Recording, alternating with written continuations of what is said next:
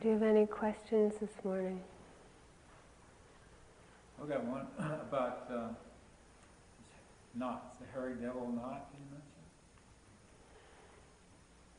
and the analogy with this tangle of stuff. Um, what comes to mind for me is that like a fishing line tangle, and to untangle it, you don't want to pull it in, so you just kind of work it out this way. So what's the analogy? Just to hold everything in a big spacious awareness and let it resolve itself? The question is about the not the hairy devil, but he see, sort of sees a knot as more like a fishing line tangle, where if he pulled the end, he'd be in big trouble with a fishing line. So he's wondering if it's more opening up and let it let it just kind of untangle that way. If we open up our attention, like what is the analogy? Is that right? Yeah. Okay.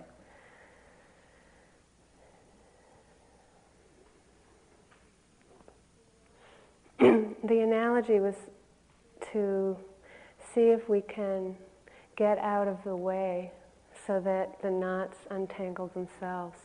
And most of the practice is learning to get out of the way uh, and let the practice unfold on its own. That's the hardest thing for us to do. We tend to be getting into things and manipulating them out of aversion and attachment.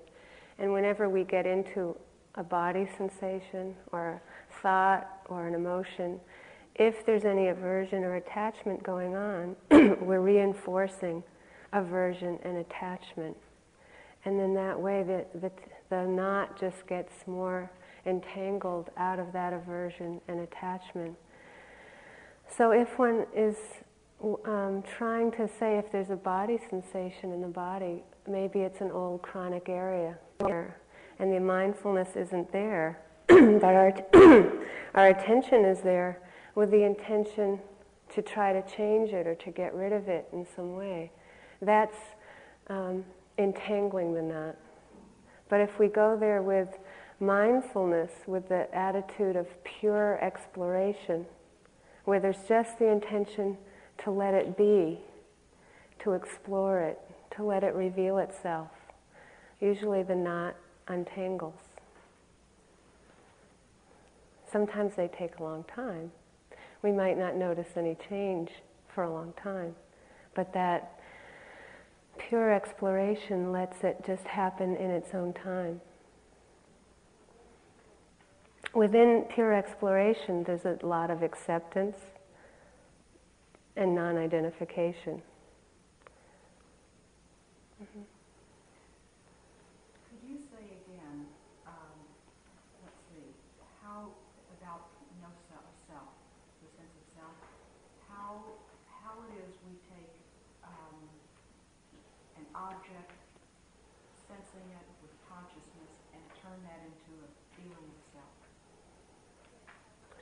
question is how do we take an, um, how do we perceive things in terms of um, self? How do we make that happen?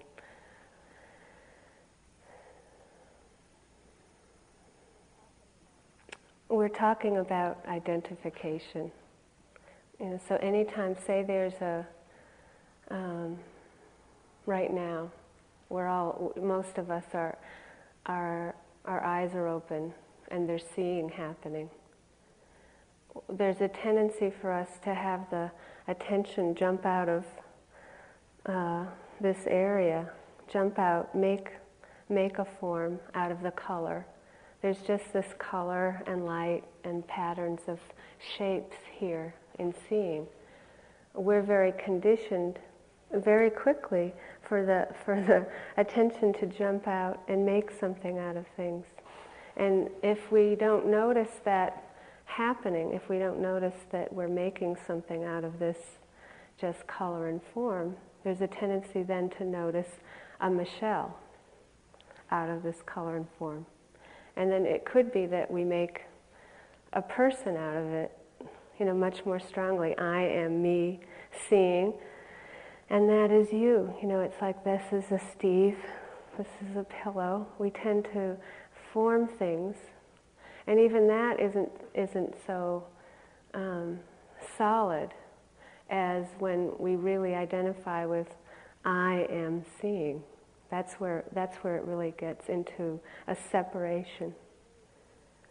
So with any sense door, if we're not aware how we're perceiving itself, we make a very separate world, whether it's a sound, you know, say the sound of the heat. We tend to think of it as outside of myself rather than just happening in this big field of life.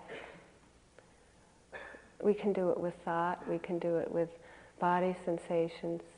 Anytime we take the perception and turn it into something separate and solid. Say a thought, a thought. Um, I love the sun. If we don't notice that the thought is just coming and going, and, and there's no need to believe that thought as mine, we can just see that it's just one of these endless thoughts that go through the mind. But if we believe it, especially in New England, we're bound to suffer.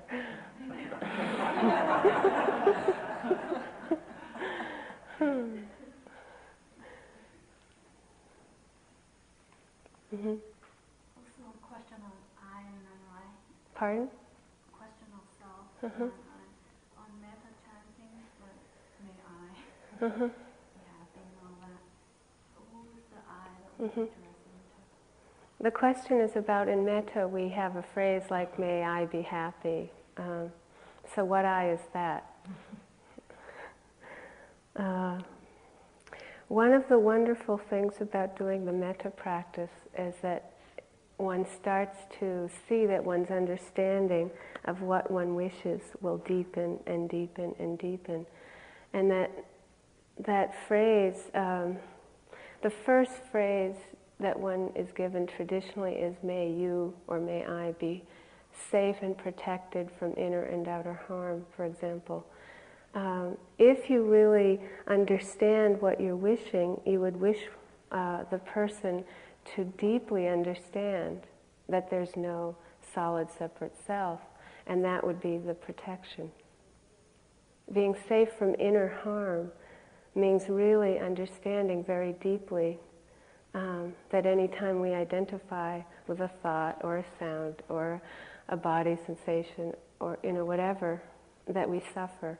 So one's wishing that person to really deeply understand and be safe. And when one wishes oneself happiness, it's the same thing, that one wishes oneself complete understanding. And out of that complete understanding is a complete peace or happiness. And the sense of I is released. Yeah, it's not that the, that's, be careful of trying to annihilate, annihilate the I. There's no, there was no I 10 minutes ago, or like 10, 20 years ago, or 50 years ago, and there's no I 10 minutes from now. And the, the I is a misperception. Know, all, any moment, any moment when we're not seeing clearly, we usually identify, and that's when there's a sense of being a separate self. So it's just a, it's just a slight misperception.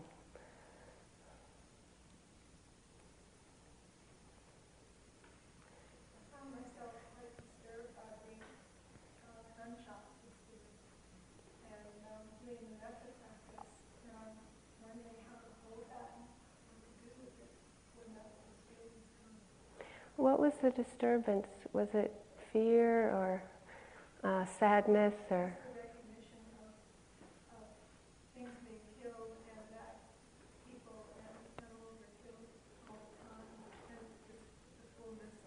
Mm-hmm. In some ways, compassion is a little more appropriate. Like when you hear the shots and there's that feeling of, you know, this world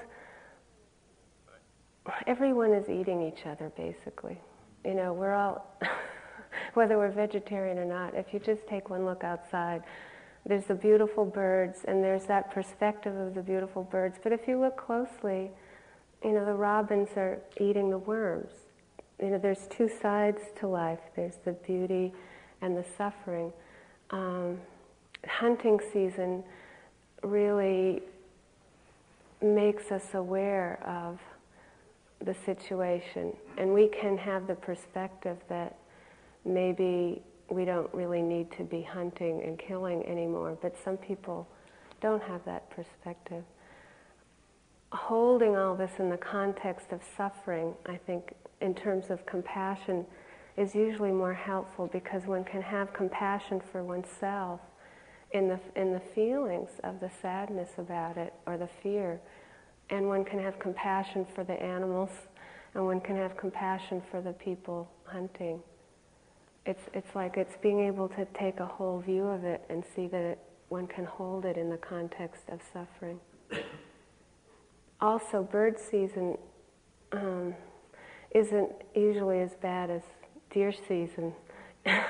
just to warn you. So bird season sort of gets us prepared for deer season. It's more usually more intense, uh, and it's a great opportunity for all of us to practice compassion.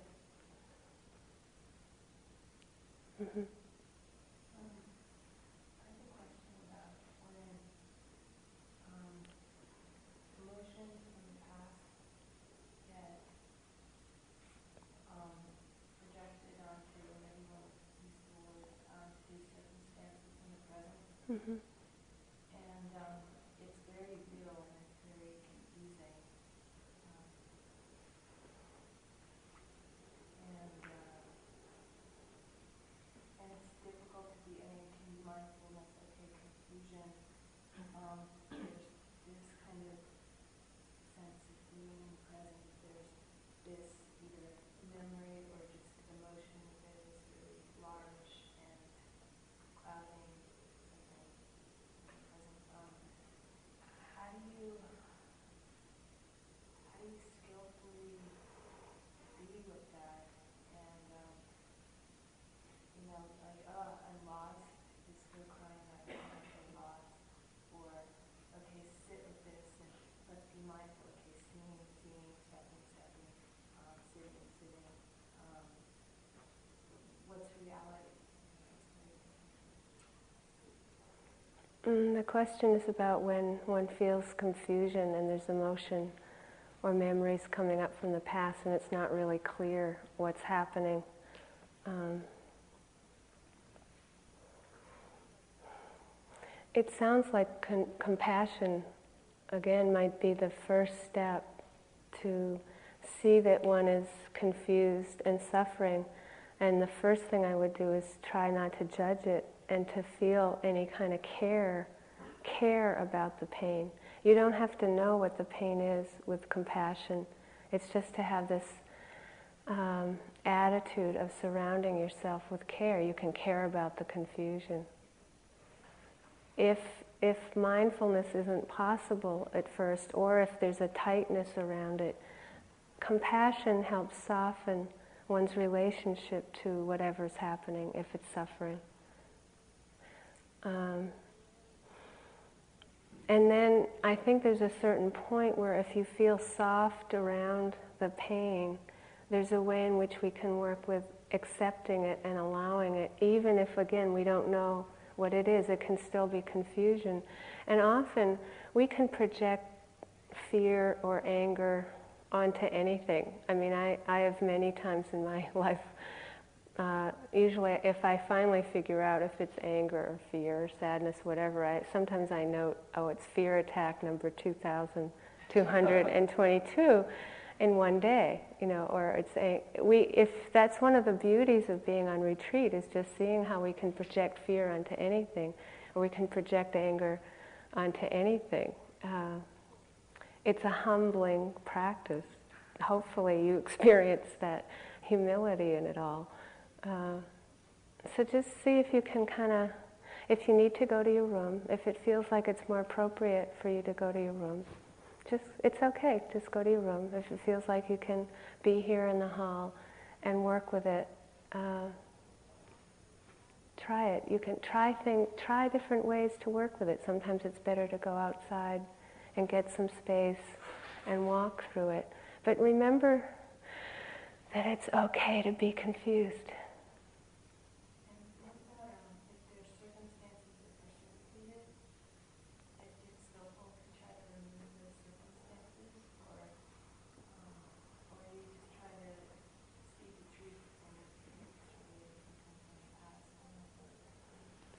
You'd have to be more specific about what would precipitate it.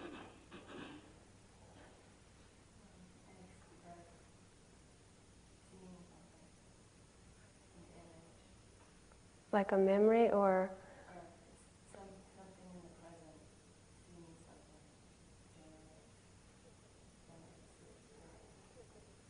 can you be more specific? It's kind of. Huh. Okay, you might bring it up with one of your teachers because it's it's like it depends what it is. You know, if it was something that's happening all the time, like looking at the Buddha image, I don't think you'd want to avoid that all the time. But if it was something really difficult to work with and it seemed like it was better to back off, that it, it would be better to talk with one of your teachers. Hmm. Have a good day.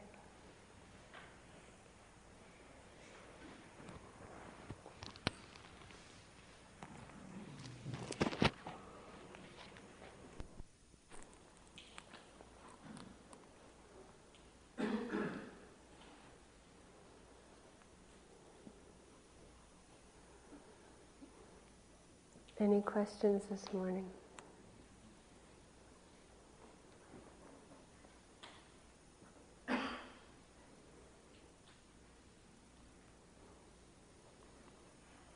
Mhm.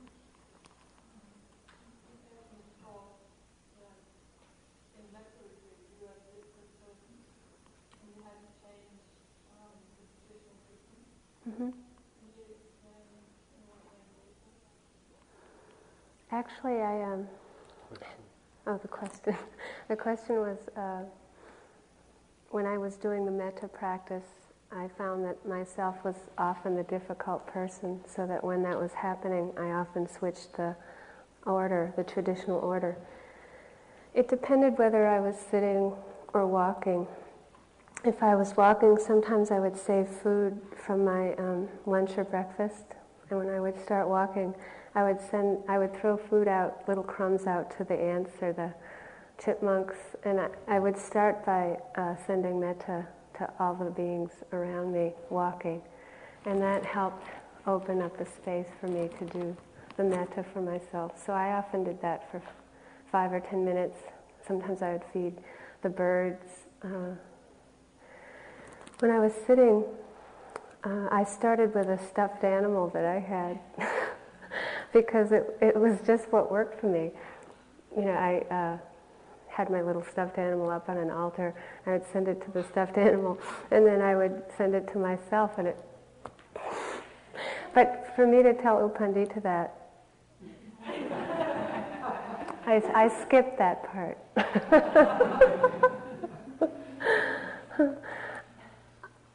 In the West, I find that. Um, I recommend to people to start with really whatever is the easiest. And that's what I learned quite deeply in that practice and what moved me very deeply was that it's really gentle and you're meant to start with what's easy. So I notice in the West a lot of people start with their children, for example, if they have children, because that's easy for them. Or a lot of people have a deep connection with animals or birds and whatever it is that's easy to start with that. Some people, it's not human beings, and that's okay.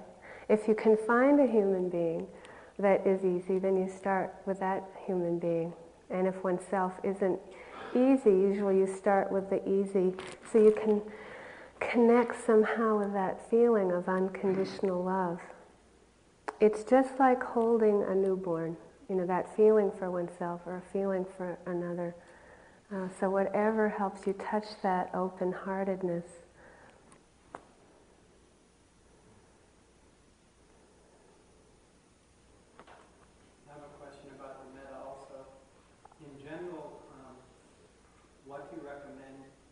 regarding the number of people per category, um, and even changing the, a person in a given category, say from one sitting to the next, picking someone else. And then, somewhat related to that, uh, what do you recommend when a lot of different people come to mind and that gets in the way of the concentration? Mhm. Yeah, the question is around um, if it's what happens if a lot of people come into mind when you're doing one person in the metta, or uh, how useful is it to do different people within one category. If you're doing the metta, you know, day in and day out, sitting, walking, sitting, walking, it's quite different than if you're doing it five or ten minutes. Uh, because if you're doing it five or ten minutes or a little bit each day, I think it, you're not really trying to develop this deep concentration with it, and it's fine to shift people more. If you're doing it in a long term way, it's usually helpful to stay with one person a lot at the beginning. For example, I stayed with what one would call the benefactor category, but I did a dear friend for a month. And sitting, walking, eating, you just do this one person as much as you can, and then you do yourself. You start with yourself at the beginning. Uh, or, or, I would play with that, but generally, uh, if you're walking, sitting, you, you start with what's easy, then shift to that person. The reason for that is that the metta will develop so deeply uh, for that person, and it's supposed to be easy. You have to remember that that's, this person's supposed to be easy. So that when you shift to the more difficult categories, and even dear friend is considered harder than the benefactor, friend is considered harder than dear friend, neutral's harder than that, difficult is difficult. Um, and you wait until the metta is developed quite strongly before you shift to any other category. Um, if you're doing it, you'll notice that a lot of stuff will come up. Uh, every, for me, with any person I did, every little nitpicking thing that ever happened came up. It's a, it's another purification process. And so when you when you hit any barrier, meaning any aversion or desire or any hindrances come up, you shift back to the easy person. And by developing that, it's incredibly powerful. I mean, having, I think I did it six weeks in 1990, and that power of doing it for that person, still, whenever I bring that person up, it's so strong. It's really easy to shift to anyone difficult. When when a lot of faces come in or different people come in, uh, you c- if you have enough concentration, you can just send a bit of metta to them, and then just go back to the person you're doing. Um, there were times when I would feel guilty for not doing the people that would come to mind, and I would kind of struggle if my concentration wasn't so good. So then I would send a little bit more metta to those people it's almost like they wanted metta or something. Mm-hmm. And I'd feel bad if I didn't send it. And I'd send a little more, and then I'd go back to the person.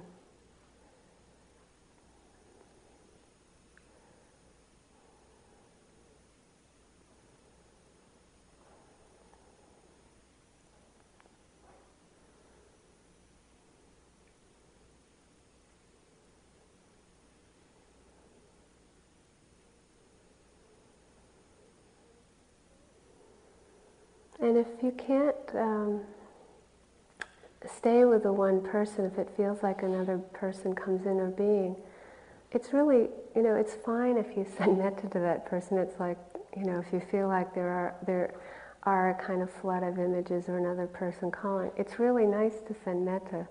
So I wouldn't feel like something's wrong or you're doing it wrong if you do that. It's just the uh, practice of metta, doing it for anybody or any being it's just a wonderful practice.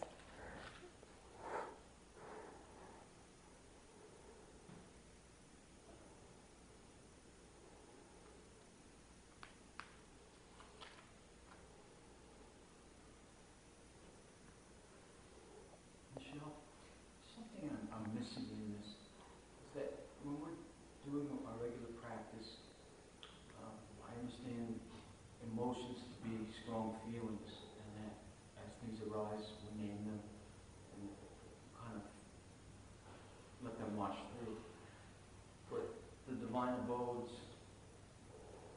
some, aren't they emotions as well? And we're cultivating those. I know this came up, but I didn't get it. Uh, Who's feeling those feelings of karuna and, hmm you know, equanimity? What? I just don't know what that is. The question is, uh, when one's doing the Brahma Viharas, who's feeling the metta, who's feeling the karuna? Um, when we have an, an emotion like fear, we let them come and go, but in the Brahma Viharas, um, who's feeling them? That's the question. There's so many levels to how the Brahma Viharas are working. And so if you take the relative level of, you know, be, me being Michele and being a separate mind and body, there's a way in which, say, if we just take metta, the metta is very healing. It's, you know, it's like it's like it puts us back together in a in a way that's um, it's putting you back together out of love. So anywhere where we're fragmented, especially we tend to get fragmented around not being able to experience difficult emotions, and we tend to um, become unglued or too rigid.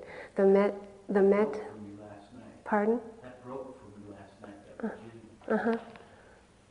And then, And it seems to like allow you to go, to look deeper. As tranquility allows insight, it seems like this practice allows tranquility. The, there's many, there's, there's jhanic factors that happen in metta, so that, that one of them is tranquility. That the ekaggata, the fifth jhanic factor. There's, there's happiness, sukha, that's the fourth. Rapture is the third. And then the aiming, the connecting, they're the first two. Um, see, in Vipassana practice, we're trying to relax enough to experience what's happening. Instead of being separate from the experience, we're, we're going through a process of, of relaxing enough to, what you would say, get out of the way and become the experience. The metta practice helps us to accept what's happening. You know, there's that relaxation, there's that deep allowing. Um, some people find that easier than others. So, so the metta practice, as much as you need to bring it in to help soften and let the experience be.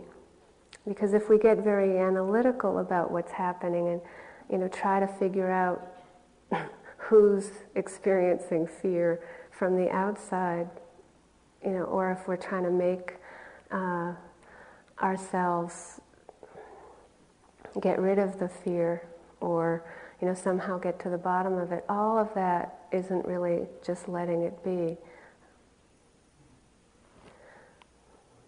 Yeah yeah it works.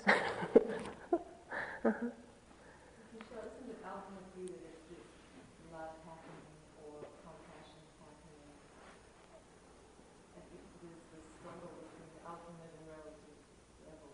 Ultimately, isn't that what's happening? hmm uh-huh. I mean, in any moment, there's just what's happening, you know. And I think it's important to see that the Brahma Viharas are very positive spiritual emotions. We don't have to then feel like we have to get rid of the other ones either. It's a matter. It's like out of the acceptance comes the ability to just see them clearly and see that they're just coming and going.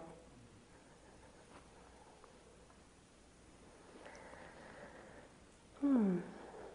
Have a good day.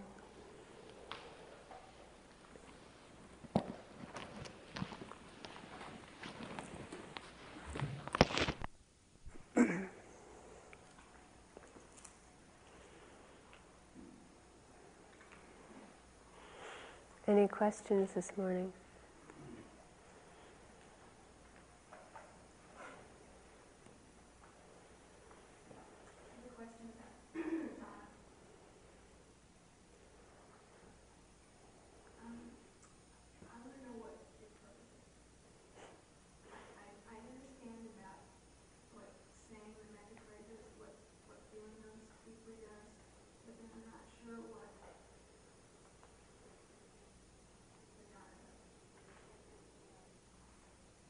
And the question is about metta jhana, and um, she understands the purposes of the purpose of saying the phrases and feeling the meaning, right? Um,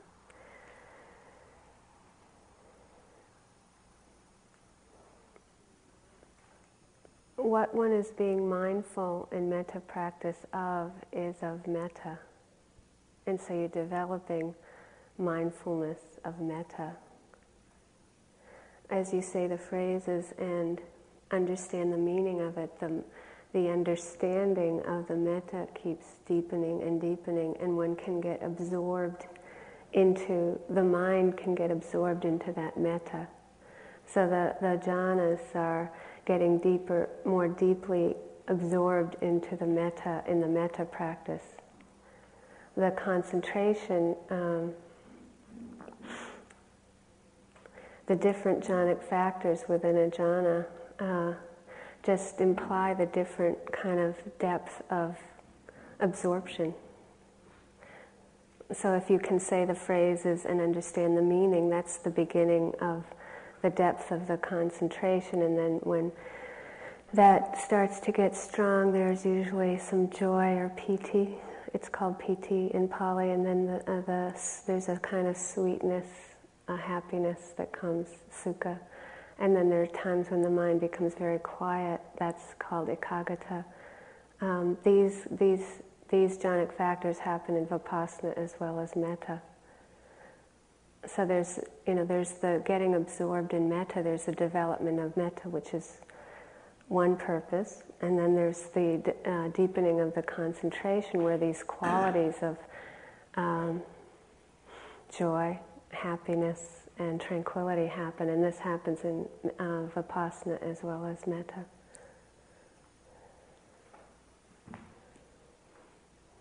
So there's a lot of purposes. There's, you know, there's the understanding and meaning. There's the development of being able to feel boundless love uh, for oneself and others. There's joy, happiness, and tranquility.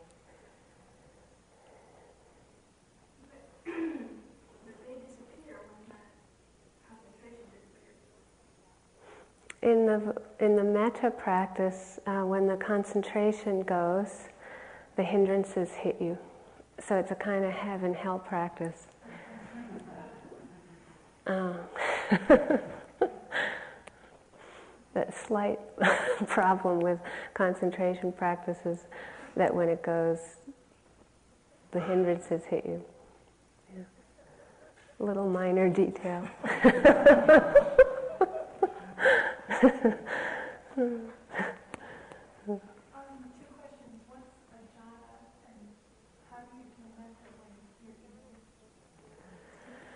A uh, jhana is just the mind gets absorbed in what's happening rather than noticing what's happening. You know, the mind, instead of the mindfulness going towards the moment to moment experience, the mindfulness goes into the, you know, gets absorbed into the metta. You kind of ride it, you hold it. The difference between metta and vipassana is that in metta you're holding what's happening, and in vipassana you're letting go. So they're very different practices. What was the second part? There was. T- how, how do you do metta when you're eating? When you're what? When you're eating. Eating. Um, how do you do metta when you're eating? You just, you know, you just bring your fork and you say, "May I be happy," or "May you be happy," you know, and then chew, "May I be happy," or "May you be happy." You, the focus of the attention isn't on so much the uh, sensations of chewing or eating. The, sensa- the focus is much more on continuing to say the phrases or feeling the, uh, feeling the image or the feeling of a person. So the focus isn't so much on your moment to moment experience, but on, on the metta. You can eat more when you do metta practice.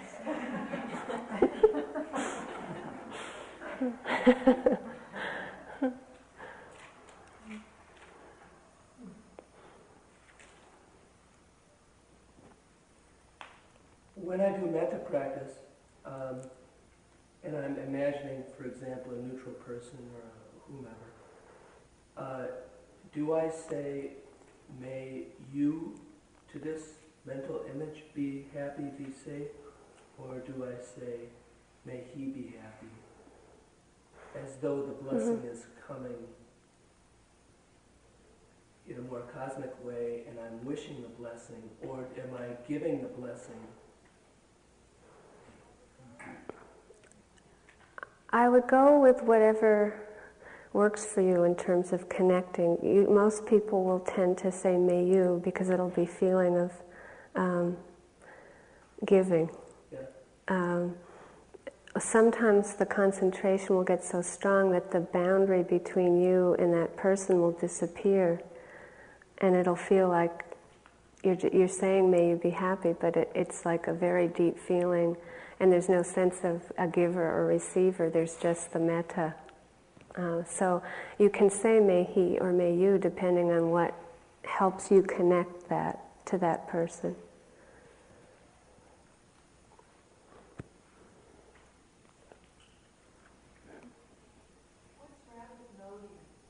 Pardon? What is rapid noting?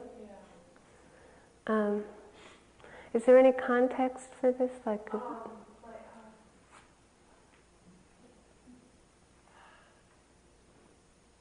Upanika's book, he mentions um, that you're able to be aware of um, sensations or coming and going in nanoseconds and in a very high speed. mhm. I'm wondering what that is.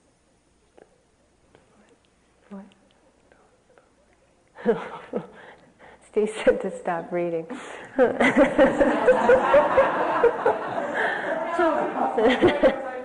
right, it's a memory, I know.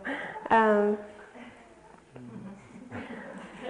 the first characteristic of existence, anicca, impermanence, uh, the velocity at which uh, our moment to moment experience is changing is extraordinary. And there are times when you're sitting where one will start to notice if you let go of control, you know, let go of control of the anchor, and you just notice what's happening. It, it sound, thought, body sensations, they're, they're happening very, very quickly. And so the attention can get um, more and more awake as you practice, and there'll be times where it'll feel like many, many, there are many, many notings uh, you can think of noting as noticing. You'll notice many, many uh, different objects of attention happening, whether it's knowing, whether you're knowing, if the focus is more knowing what's happening, or the object is appearing and disappearing very quickly. But there's a lot of, ch- the experience is one of rapid change. Sometimes it'll feel like things really slow down sometimes it'll feel like things really um, get fast. If you just even tried to notice how quickly thoughts happen, you'll get a sense of that.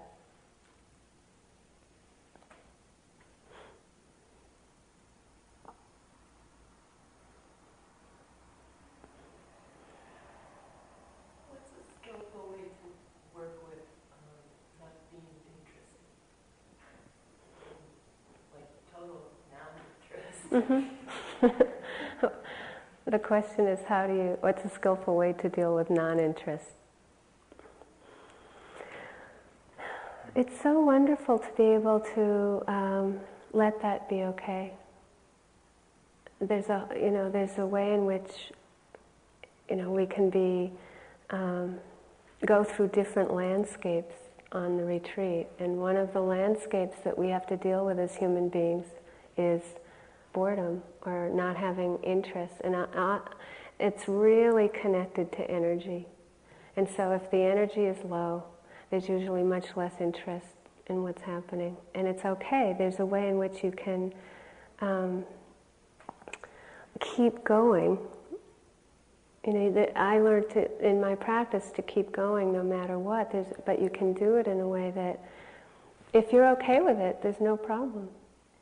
You know, it's just I call it the boredom place or the not being interested place. And you kind of pull in and you just go along, or you go outside more and walk. And there's a way in which you wait, you can wait through these periods.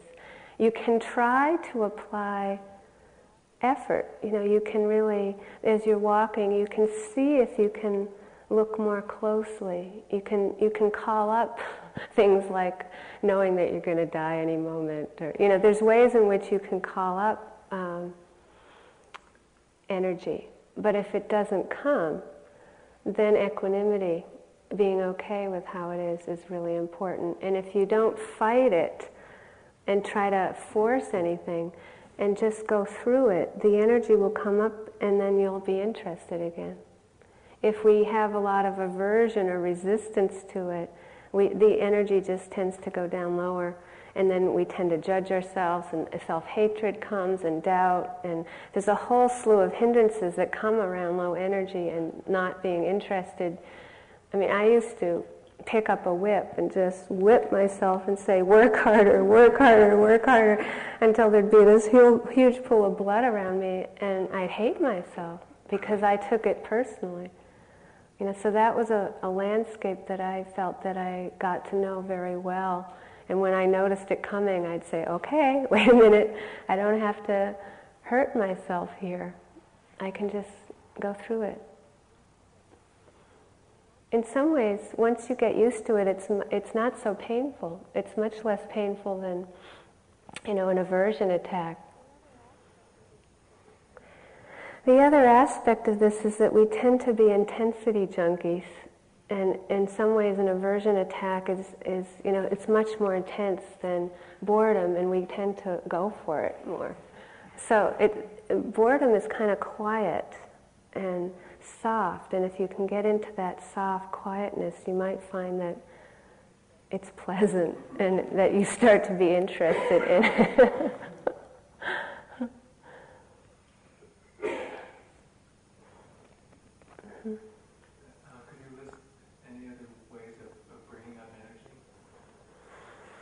Um, list other ways to bring up energy.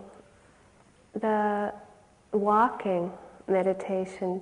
Um, every time I came into U Pandita, and he, if I wasn't doing the three speeds of walking, uh, he would always say, he always knew, somehow by the way I reported, he'd say, You're not doing the walking right. And he'd be totally disgusted, you know, and he'd say, Go. You know, and he, he was right. Uh, and, and if one's energy, the balance of energy is off, I often find that the three speeds, because they do different things, they balance different factors. If something's off, usually the energy will balance. Maybe not in a day, but over time, the energy tends to balance if you do the faster speed, the medium speed, and the slow speed. Uh, and then, you know, re- sometimes remembering a time in practice where the energy was, was you know, remembering kind of good times in practice sometimes opens up in anything that you can do to open up the mind and bring some energy staring and the old the old ways were to uh, stare at light whether it's moonlight you know or something bright. Uh, and i think steve's going to talk about energy tonight so i'm sure he's going to come up with a long list. I'm not going to say that. um,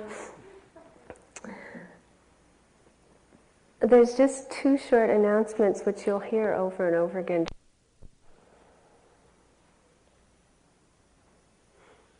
Are there any questions this morning?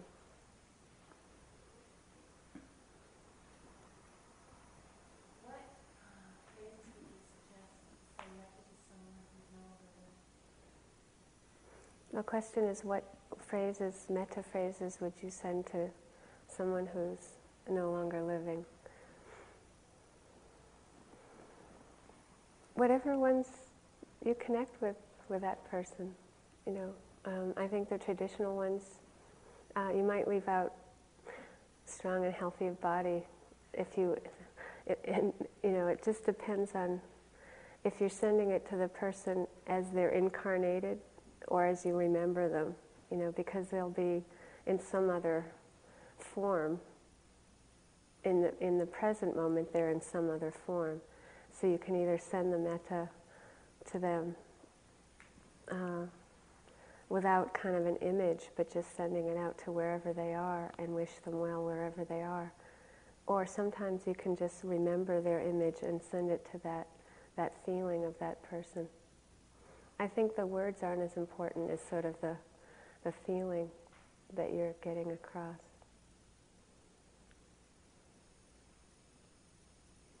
Mhm.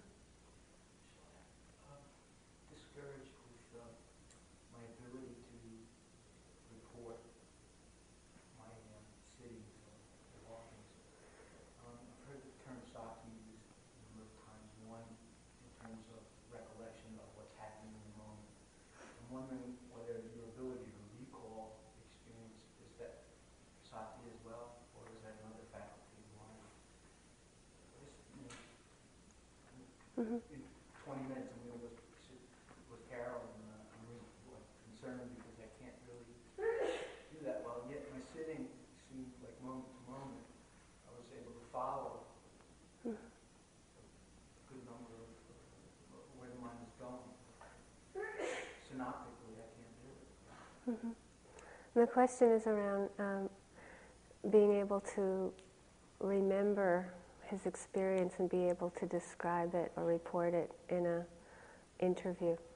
Uh, and he's wondering if the mindfulness is the same as that ability to remember and describe uh, the experience.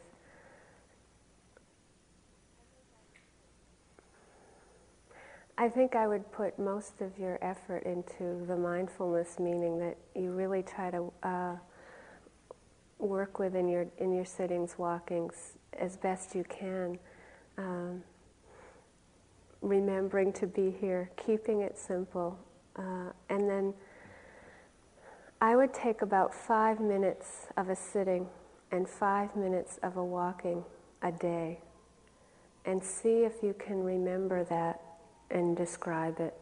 Just keep, even if five minutes is long, you might start with one minute.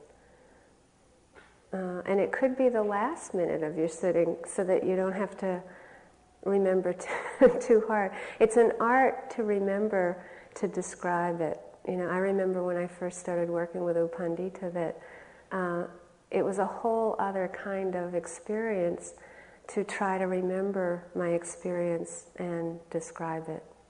It's a great tool, but I, I, don't think it's so good to try to do that all day. I would just take a very small part of a, sitting or a very small part of a walking and then see if you can remember it. And I found that that practice of remembering kept building. You know, I just try, I'd start small and um, it just kept my ability to remember kept getting better as I as I did bit by bit. But you do have to have that intention. You can have a sitting and be very mindful and not particularly remember. Uh, you do have to have that intention in, to remember. It's more like I think it just adds another pitch of presence to remember. That's why I found it help. It, in a way, I found it helpful, but it can be too much pressure. You know, so it's finding that balance of finding it, finding it useful, uh, but not adding too much pressure. Yeah. Mm-hmm.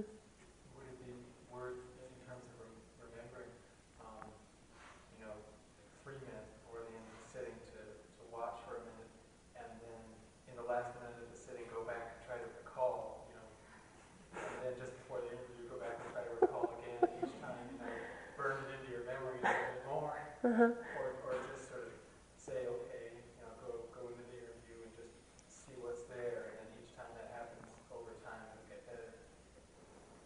Look, uh, the question, I hope you all heard the question because I'm not sure I could. Right. Right. Uh, there's something different that happens when you try uh, to remember a bit of a sitting than just going in and reporting. You know, for whatever. It is, there is a difference. Uh, and I would suggest that you do whatever has the least amount of pressure for you. So if it felt like too overwhelming, to I wouldn't try to do it every sitting. It's too much, or every walking. I would just try to do a little bit of a fairly clear sitting or a fairly clear walking in a day. Uh, one of the ways that that helps is because um, one really sees the difference between any conceptual or interpretations we're making about the experience and the actual experience. It's very useful for that little bit of time to try to do that. It helps the practice the rest of the day. But also to try to remember all day will just, it'll get in the way of your experience. That's where you have to find that fine line. Uh, and just a little bit of this goes a long way. Just you know, try to try to just a little do a little bit and then drop it.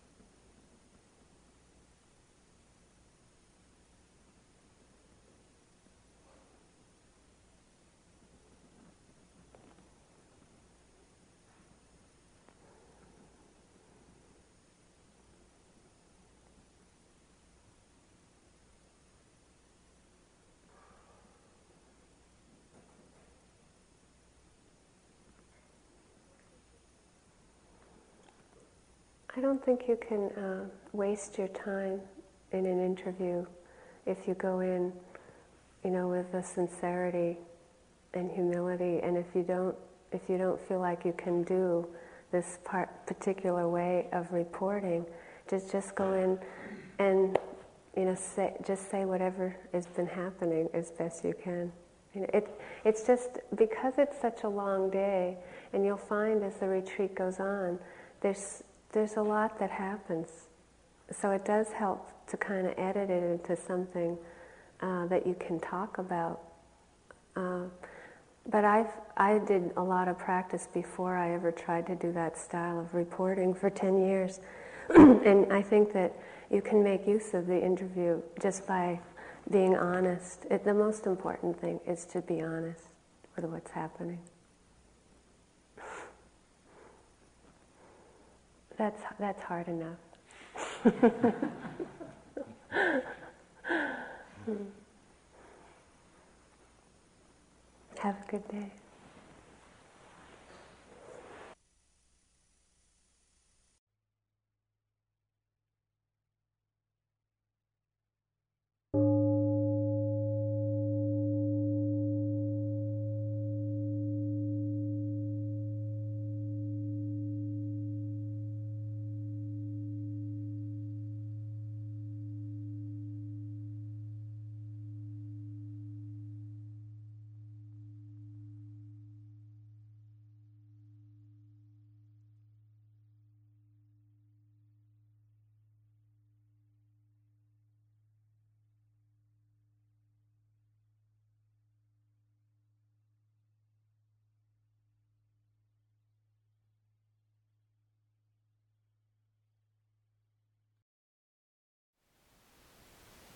Thank you for listening. To learn how you can support the teachers and Dharma Seed, please visit dharmaseed.org slash donate.